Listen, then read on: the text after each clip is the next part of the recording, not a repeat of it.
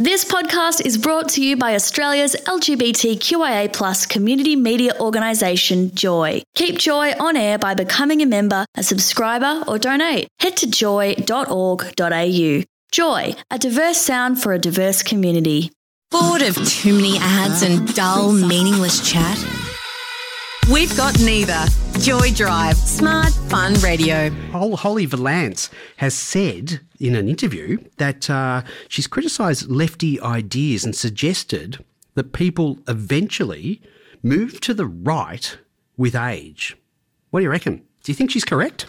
Gender, sexuality, and pop culture. There isn't much Lauren Rosewarne doesn't know, and if she doesn't, we'll make it up. Lauren Rosewarne, good afternoon. Hello, Warren. Thanks for having me. Was Holly Valance originally left leaning or has she always been right? Look, I don't know how left. She kind of claims she was more left than she is now, but I mean, she's married to a billionaire and has uh, posed oh. in several photos with Donald Trump. So at least whatever she might have started off as, she's moved quite uh, seriously to the right. She's also uh, questioning climate science. Uh, oh. so there's a lot of things that her politics has morphed into, not just about protecting her assets, but also uh, questioning things like climate change Now, we tend to associate, I suppose, conservative values with older people. Is it because they become from you know a more conservative time, um, or is it that you know essentially as they grow up they become more conservative? So the research seems to indicate that for people who were born from 1980 and earlier that the data pans out that they are slowly moving towards the right. Oh. Not huge sharp turns, but that if you are older than a millennial, that you are likely to vote more conservative as you get older. And people under age group are going to be more left leaning.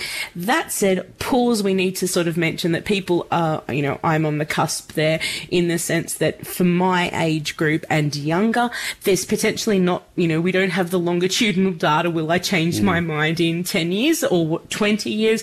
But at the moment, it seems to indicate younger people, more left leaning, people who were born before 1980 have been progressively moving to the right, which is in line with that whole, you know, Winston Churchill idea. If you're not liberal when you're 25, you have no heart. If you're not a conservative when you're 35, you have no brain. Just.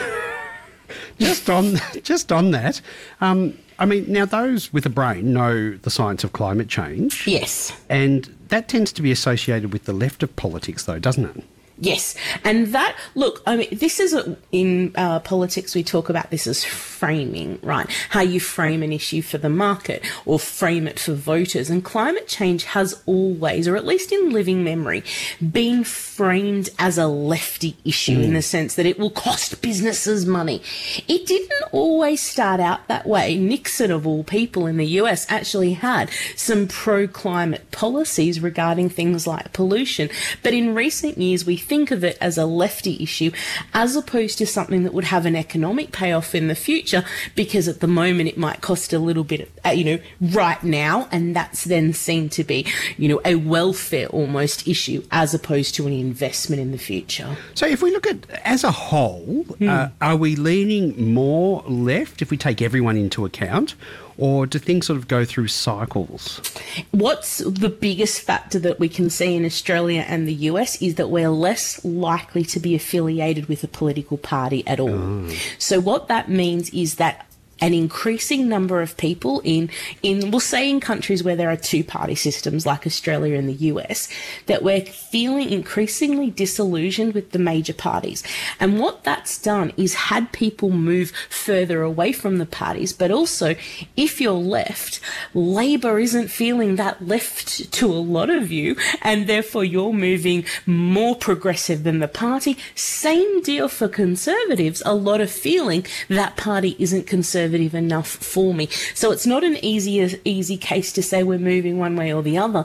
People are tending to push further away from each other, and that's a really difficult place to govern from. So uh, they're not aligning with the left with the Labor Party. If we look at the Liberal Party itself, particularly under Tony Abbott and uh, their denial of climate change, for example, and the science, did that I suppose, fast track people leaning more towards the left? Because, I mean, in the end, it got to a point where we thought this is ridiculous and the future of the planet's at stake. Uh, for some, this is one of those issues, though, where is climate enough to have people change their vote.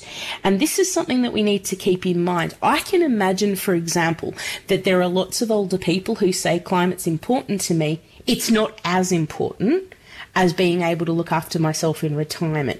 It's not as important as protecting the borders. So that idea of where it ranks for people, mm. I think is going to be more potent a force. Whereas younger people who have more years in the tank in terms of more years to be concerned about the, the planet, yeah, they are probably going, well, actually, I don't need to say probably, I know because the research is there, are more interested in the climate than older people because of that idea idea of having to live uh, more years in a planet that is hotter, wetter, and a whole lot of other things that are less desirable than we'd hope. So, if we talk about that age, let's say the millennials, for example, mm. um, and they're not shifting to the right, then what is the what does that mean for the conservative political parties down the track as they, you know, and, and as younger generations like Gen Z, for example, as well, yep. to that voting age. And this is something that the Liberal Party in Australia and the Republican Party in the US are having to grapple with right now. Firstly, young people are not as engaged in politics in terms of party politics than other groups. For example, they're less likely to be a member of a party. So you can't guarantee, you know, you can't say, well, we know that young people lean left, therefore their vote is in our pocket. That's not true, particularly in, in the United States where you don't even have to vote. You can see that a whole lot of young people who are dissatisfied with Biden are simply going to opt out of the process at all. Mm. At least in Australia, they're forced uh, to actually make a choice. Not the case in the US, and we know that young people are one of the least likely groups to vote. But there is a writing on the wall factor for uh, both political parties in Australia and the US. How do we get young people to be more attract, you know, attracted to our offerings? When the data suggests they're not at all enticed by us, but the decision makers in all of those parties tend to be older. I mean, have a look at the United States at the moment. It's highly likely that we're going to end up an election in an election with a 78 year old versus an 81 year old. Mm. A lot of young people feel their government does not represent them at all, and that there's such a huge gulf between what the decision makers care about and what they care about. And I think the Israel conflict, the conflict in the Middle East at the moment is a perfect encapsulation of this in terms of the dissatisfaction between where young people are and where policymakers are, both in Australia and the US. Lauren, you know what? I was, uh, uh, when you said uh, that Holly Valance had posed with photos with Donald Trump, I thought, oh my goodness, I can't play her. But in the interest of balance, yes, I'm still going to play her. I'll go on. Yeah, absolutely. Lauren, good to chat with you. We'll talk to you uh, talk to you next week. Next week, Associate Thanks, Professor Lauren. Lauren Rosewarne from the University of Melbourne. Joy Drive on Joy 94.9 FM in Melbourne, Joy on your digital radio, iHeartRadio, tunein.com, or the Joy app. No matter where you are. Thanks for listening to another Joy podcast brought to you by Australia's LGBTQIA plus community media organisation, Joy. Help keep Joy on air. Head to joy.org.au. Joy, a diverse sound for a diverse community.